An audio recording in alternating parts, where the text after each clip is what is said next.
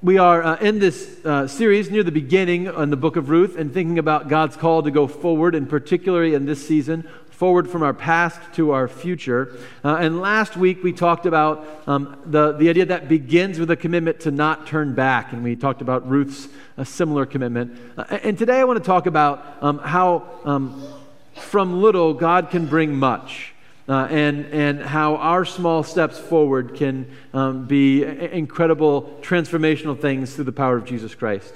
So I, I want to begin uh, by telling a story I read a few months ago. Uh, and this is about uh, a 99 year old British World War II veteran named Captain Tom Moore. Uh, so, Captain Tom Moore uh, was uh, 99. He had hip surgery about 18 months before the pandemic happened. And um, after the pandemic started, his daughter, who lives with him, was concerned about um, just him being active. So she made a challenge. She said, You know, Dad, I, I want to ask you to try to do one lap around our little home. And um, if you do one lap, I'll, I'll give you one pound. Uh, and if you, you do it a hundred times, I'll give you a hundred pounds. Wouldn't it be cool if by your hundredth birthday you did a hundred laps?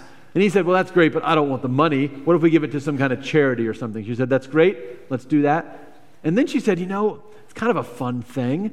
Uh, what if we, we put this on one of those fundraising websites and just to see if anybody might come along with us and do this with us as well? Uh, so, Captain Tom, um, uh, sort of, well, I'm sure his, his daughter um, put it on the uh, whatever website, fundraising website they found, that um, any donations towards um, her dad's um, circles around their home would result in um, contributions to the National Health Service in, in, in, England. And they were hoping to raise, you know, a thousand dollars by the end of the month, which was pretty neat. Um, well, the, the story got picked up by, by the media, and it, it got a little bigger. And so I want to just share a little quick update on what happened with Captain Tom. Captain Tom Moore had been to battle, but never like this. The 99 year old World War II vet set out to raise $1,200 for healthcare workers walking laps in his garden. They're the front line who are doing the battling, and we're all behind, giving them a little pat on the back. Well, this is a lot more than a pat on the back. his goal walk 100 laps by his 100th birthday, April 30th. But within days, he raced past $5 million, then 10, then 15. It was unbelievable. On Thursday, he walked the last 25 laps with a guard of honor by his side as healthcare workers cheered, and the rest of us got just what we needed. A little bit of glow and a little bit of sunshine. Molly Hunter, NBC News, London. Hey, NBC News fans. Pretty awesome. Uh, so uh, this little step, right? Just, just this little idea of walking around his home for exercise resulted in $22 million of donations to the National Health Service in England. Uh, I heard that story a, a, few months ago, and as I heard it, I thought, boy, that, that really sounds like the way God often works, doesn't it? Doesn't God often start with very little and then do um, incredibly more than we could imagine from it? Uh, I, I think about the, the story of Abraham and Sarah, right? Abraham, who's a man the Bible says is as good as dead. Sarah, who is past the childbearing age. Uh, and, and this elderly couple is promised that from them will come a nation as numerous as the stars and the sky and the sand on the seashore. And so it does. I think about the story of, of David and Goliath when this little boy is called to stand up against this towering warrior with five smooth stones and a sling. And God secures a kingdom and makes a king. Uh, I, I, think about um, the five loaves and the two fish that Jesus uses to feed 5,000 people. I think about the 12 friends uh, who become 11 friends, and then from them, Jesus makes a billion person movement. I think about one man from whom and through whom all humanity is saved. This idea is really straightforward that again and again in Scripture, from little, God brings much. Uh, and I think one of the keys is that in every one of those situations, um, we, don't, we don't know the end of the story, right? We see mostly the little, and the, the much seems impossible. What God can do seems beyond us. We can just see the little. And sometimes, um, sometimes it feels like we have even less than little. And I think that's where Ruth and Naomi begin their story. I think they begin feeling like they have less than little.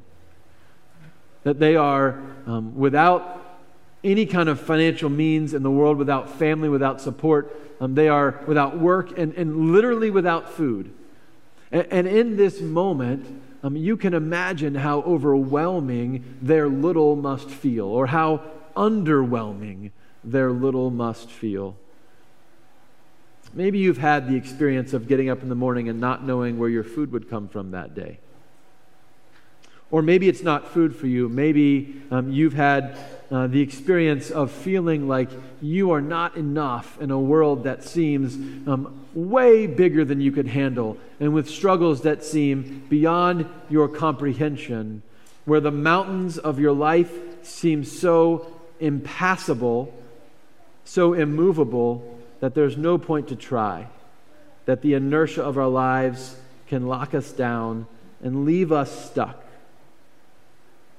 I think that's where Naomi is in the beginning of the story. Naomi is so racked with grief um, from her past, from her story, that when Ruth comes to her with a plan just to make ends meet for the day, she can literally only get two words out. In the Hebrew, go, my daughter, just two words, right, is all she can manage to say.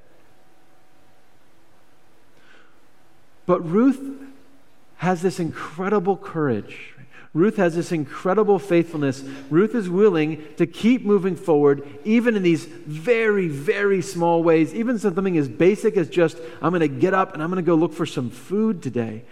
And Ruth discovers, and I think we discover, that God can do so much from our little. God can do so much from our little. So Ruth goes, uh, and, and we are to understand at this point um, that she does not know the story of Boaz. She doesn't know that he's related to Naomi distantly, nor does she know that she's in Boaz's field, right? So Ruth goes to glean. Uh, and just if you don't know, the, the uh, Old Testament commands that landowners leave the edges of their field for the poor and the resident alien and the widow and the orphan so that they can come and find food. Now, even though the scriptures command that, of course, many people didn't do that. And we have plenty of other scripture telling us about how the powerful in Israel often oppressed those people groups the resident alien and the poor and the orphan and the widow. And since Ruth is three of those, right? Poor, widow, alien, um, she has some reason to be concerned. And so she says, um, I'm going to try to find someone in whose sight I may have favor. What, what she means is basically, I'm going to find someone who will allow it. Right? I, it's not a guaranteed thing, but I'm going to go out and I'm going to, I'm going to try to find some food for us today because your scripture says that your people should do this. And as we read the story of Ruth gleaning, we hear some themes about her character that are so incredible. We, we, hear again and again her initiative, her hard work, her long hours, her courtesy, her humility. Uh, she doesn't step out in this small way with, with anger or bitterness or a sense of injustice. She, she does it in this unbelievably gracious way. And it's unbelievable how much God does from it. See, I think that very often stepping forward with God is not about big, flashy actions or life changing decisions or audible voices from the heavens. It's about ordinary little acts of faithfulness from which God can do more than we ever imagined. I have some friends uh, who, a number of years ago, were working in a, an inner city ministry called um, the Child Life Center. And there um, they met uh, one of the volunteers who was a, an inner city teacher, just an amazing single mom, a neat woman. Um, and as they came to know her and her, her son, who was a, a, just an incredible kid, um, they, they discovered more of her life. They discovered how many trials and challenges she'd been through. Um, and, and that family ended up getting involved uh, in, the, in the church. Both families actually got involved in the church the, the, the one that was volunteering and, and the, the teacher. And over time, as, as we sort of came to realize how many struggles that single mom, that teacher was going through, um, we, we went to try to look for some help. And, and I went to this family who had volunteered, and I said, Gosh, you know, I think boy, I wonder if you could help out a little, in, in, in, some meaningful ways. And I remember them saying, ah, Jim, I don't know how much we can commit to, but I'm sure we can help a little. And so they, they started out by saying, hey, you know, we'd love to do your laundry for you. We, we know how much is going on. We know how many stressors are happening in your life. We know um, we'd love to just can we do your laundry for you? Uh, and so they went to this uh, member's home and they got her laundry and they, they did her laundry for a number of weeks. And then um, that kind of grew a little bit. And uh, a few weeks later, they were um, talking about, hey, you know what? You're, when, when you're at work and your son's got to be home, we would be willing to, you know, once, in a, once a week or something, we could come just tutor him in some math or something. So a little tutoring came along. And then that grew a little bit. And uh, then they started saying, gosh, you know, we know you're in, this, in these financial difficulties and all this debt. Maybe we could sit down and try to make a budget out with you. Uh, and that grew a little bit, and that grew a little bit, and that grew a little bit. Um, when um, her sons, family members, friends tried to recruit him into one of the local gangs in that inner city, um, this family said, "Oh, you know what? We're going to help. What, if we just, what if we got you in a, a Christian school out of that environment um, where those gangs are present, so that you wouldn't have to make those choices?" Uh, and when, and when it was Grandparents' Day, at that local school, it was this couple that showed up, right, again and again as the grandparents of this child. And, and for year after year after year, uh, they poured into this family and made an eternal difference. I can't tell you all the ways they did, it was incredible. Uh, and I look back on their story and I think, boy, your little is all God needs. Sometimes your little is all God needs because God can make so much from your little. Uh, that's what happens with Boaz. Boaz is a, a fascinating character, uh, and after Ruth, uh, the other sort of hero in this story, and Boaz, we told from the very beginning, is a, is a good guy. Right? We're told he's a, a man of prominence, and, and the significance there is, is, not just that he's wealthy, but that he has um, great character, right? He's a, he's a good man. And we see from his first greeting of his, uh, of his workers, he blesses them in the name of the Lord. Right? He, this is a guy who, who thinks about Yahweh and loves God uh, all the time. His name is always on his lips. And, and Boaz shows up and, and, and he walks up to his foreman and he says, Hey, who's that young woman over there? Now, I'm going to do a little midrash here because this isn't in the Bible, but I think it makes some sense of the Bible. So, uh, we get this really interesting series of blessings that Boaz does, right? He says, Don't leave my field to Ruth. He says, Stay with my young women. He says, The men won't bother you. He says, If you get thirsty, go drink. Um, and then there's one phrase at the end of the seventh verse um, that we have a, a trouble translating. Um, our text says, without resting even for a moment. Um, but there's a lot of debate about what that phrase means. And, and so there's a number of scholars that think um, that Boaz isn't just walking up and, and, doing a random act of kindness, that something has happened before he arrived, he's interrogating his foreman about. So here's the logic. Um, so um, as Boaz walks up, he sees this young woman walking away, right? That's why he's going to say, Don't leave. And he sees her walking away because of something that's happened to her um, by the reapers, by the harvesters who work for him, which is why he says they're not going to bother you anymore. And, and what happened to her happened when she came to get a drink of water, which is why he says it's okay to come and get a drink, right? And so this isn't just a story of Boaz walking up and being nice to random people. It's a story of Boaz walking up uh, in what we might call a sort of a, a sexual harassment situation and saying, uh, I want to make this right. And, and it's interesting how little it costs him and how much he gains from it. Right? How little it costs him and how much it gains from. He, he obviously could have said, "Nah, I'm not going to bother calling that woman back. Nah, I'm not going to take the side of a foreigner against my own workers." But instead, um, with just this little series of blessings, he restores some shalom, right? Some peace, some righteousness um, in his work and with this person. Don't go to glean in another field but keep close to my young woman. I've ordered the young men not to bother you. If you get thirsty, go to the vessels and drink from what the young men have drawn. And her response is, How can you do this? You're so amazing to me. And he says, I have heard what you have done for your mother in law. Um, and we, we, get an interesting piece here. Um, I, I don't know to what extent Boaz knows this whole story, but, but maybe at this point, Boaz knows he has a distant connection to this woman, right? Maybe. We, we don't know. Ruth doesn't know that she has any connection to him. Um, but after these blessings, after um, this act of righteousness, of justice, then he goes beyond that, right? He goes beyond justice. In verse 14, at, at the mealtime, he says, Come and eat at my table. And then he tells his young men, um, Rip off the sheaves from the standing wheat and leave it for her to gather.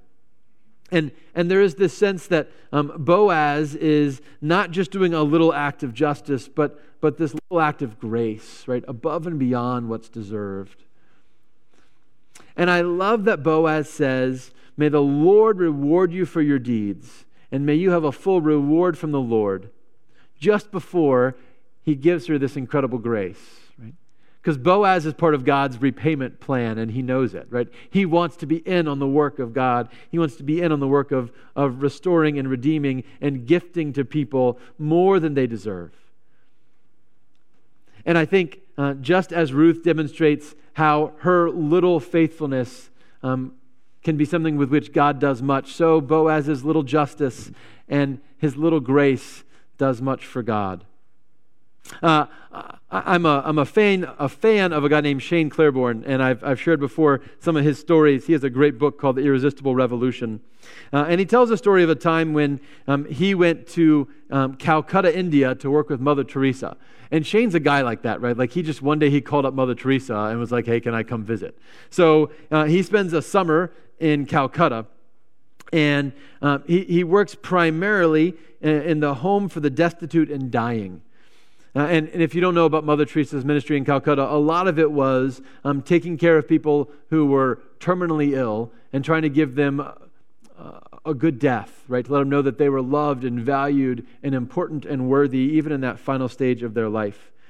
So he, he talks about his time in the, in the house of the destitute and dying.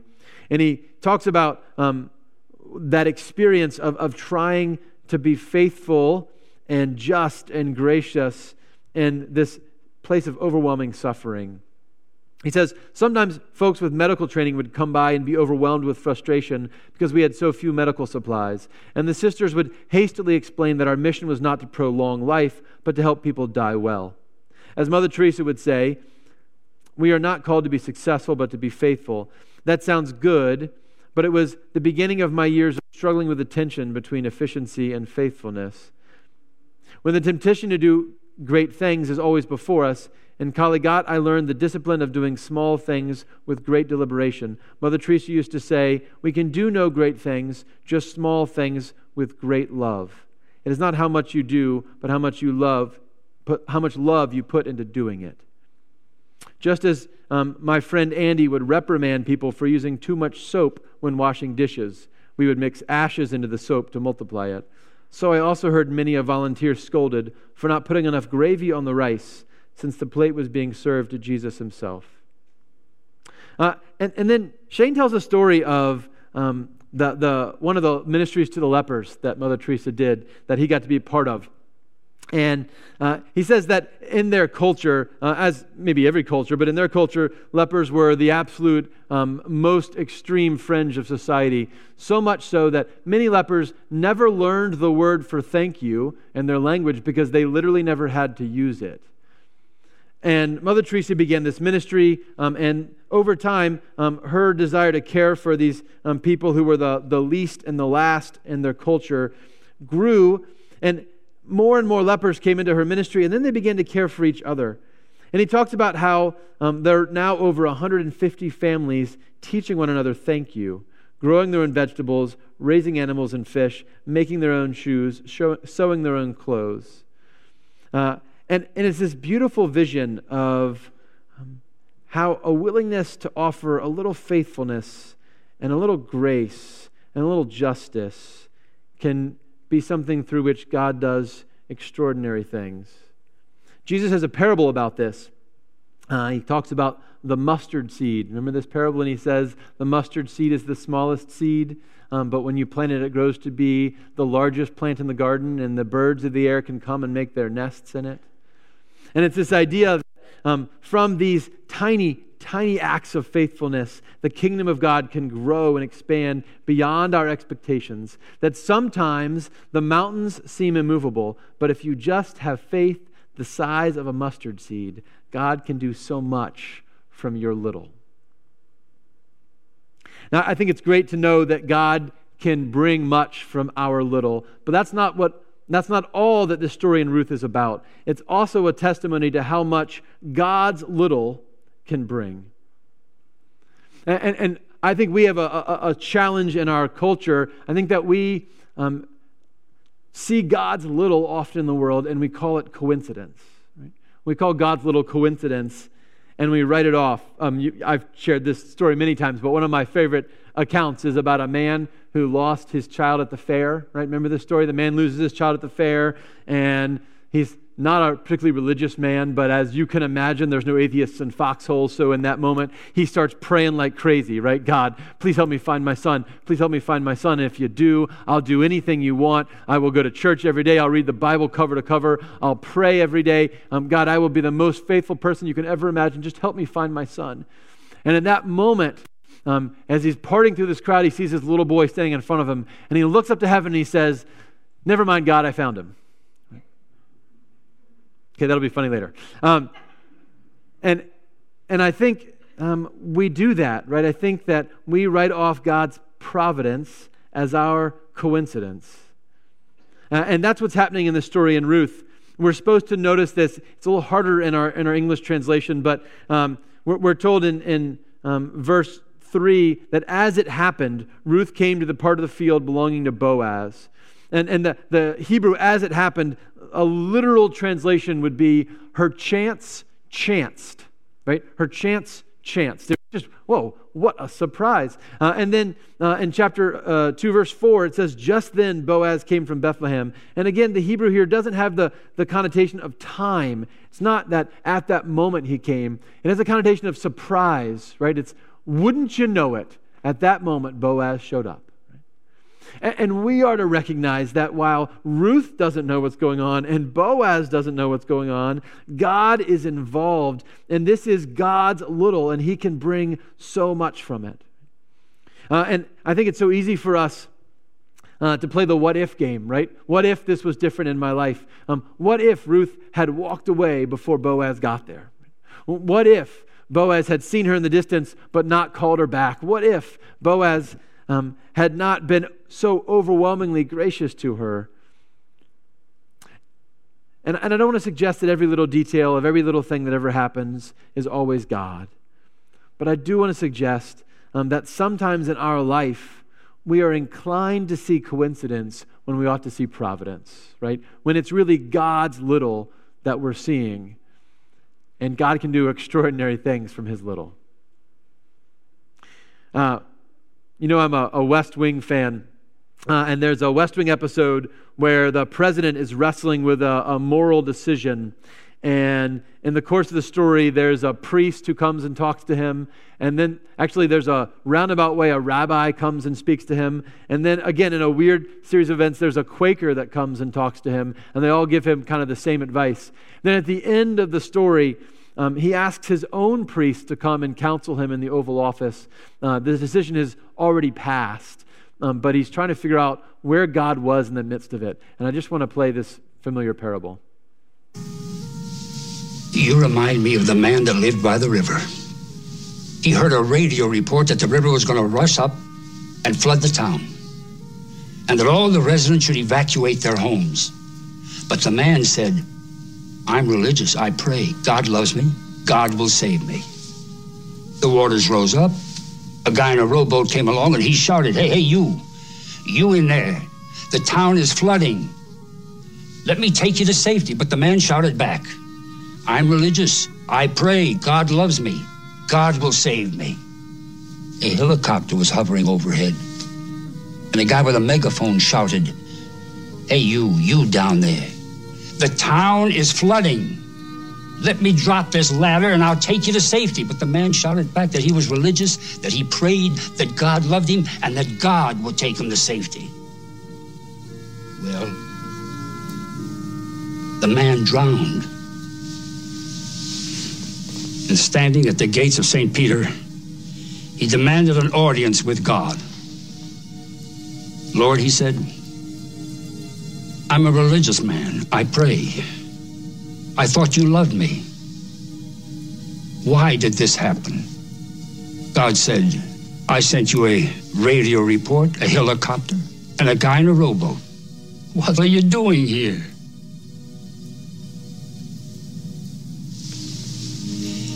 He sent you a priest, a rabbi, and a Quaker, Mr. President, not to mention his son, Jesus Christ. What do you want from him? I love that moment, right? And I think, boy, that's me. That so often I find a way to explain away um, all the words of God that show up in my life, and then I complain, right, that God won't speak up or show up when I need Him. And, and so, again, I'm not saying that every random thing is God. I am saying that God is acting if only we have eyes to see it. And in a broken world, the evidence of God's transformation is all around us. We, we see it in the story of Ruth and Boaz, um, which begins with very little, no food, no work, and ends with very much, right? With, with an ephah, with, with a week's worth of food for two people gathered in one day, and the promise of work again tomorrow. With the bringing together of the line of David and the hope of a future kingdom, because we know, of course, that from Ruth and Boaz comes David in a few generations. Um, from, from little, from this widow who has no hope in this culture where she is a foreigner, will ultimately come the Messiah himself, right? will ultimately come Jesus our Lord. And, so uh, I want to encourage you this week, and I want to encourage me this week uh, to do really two simple things to recognize that when I'm called to move forward from my past to my future, that sometimes it's just these little steps that matter, and that from my little, God can do much, right? My little acts of faithfulness and justice and grace, God can do much. And then to remember that from God's little, He can do anything. And my little plus God's little is more than enough. Thanks be to God. Amen.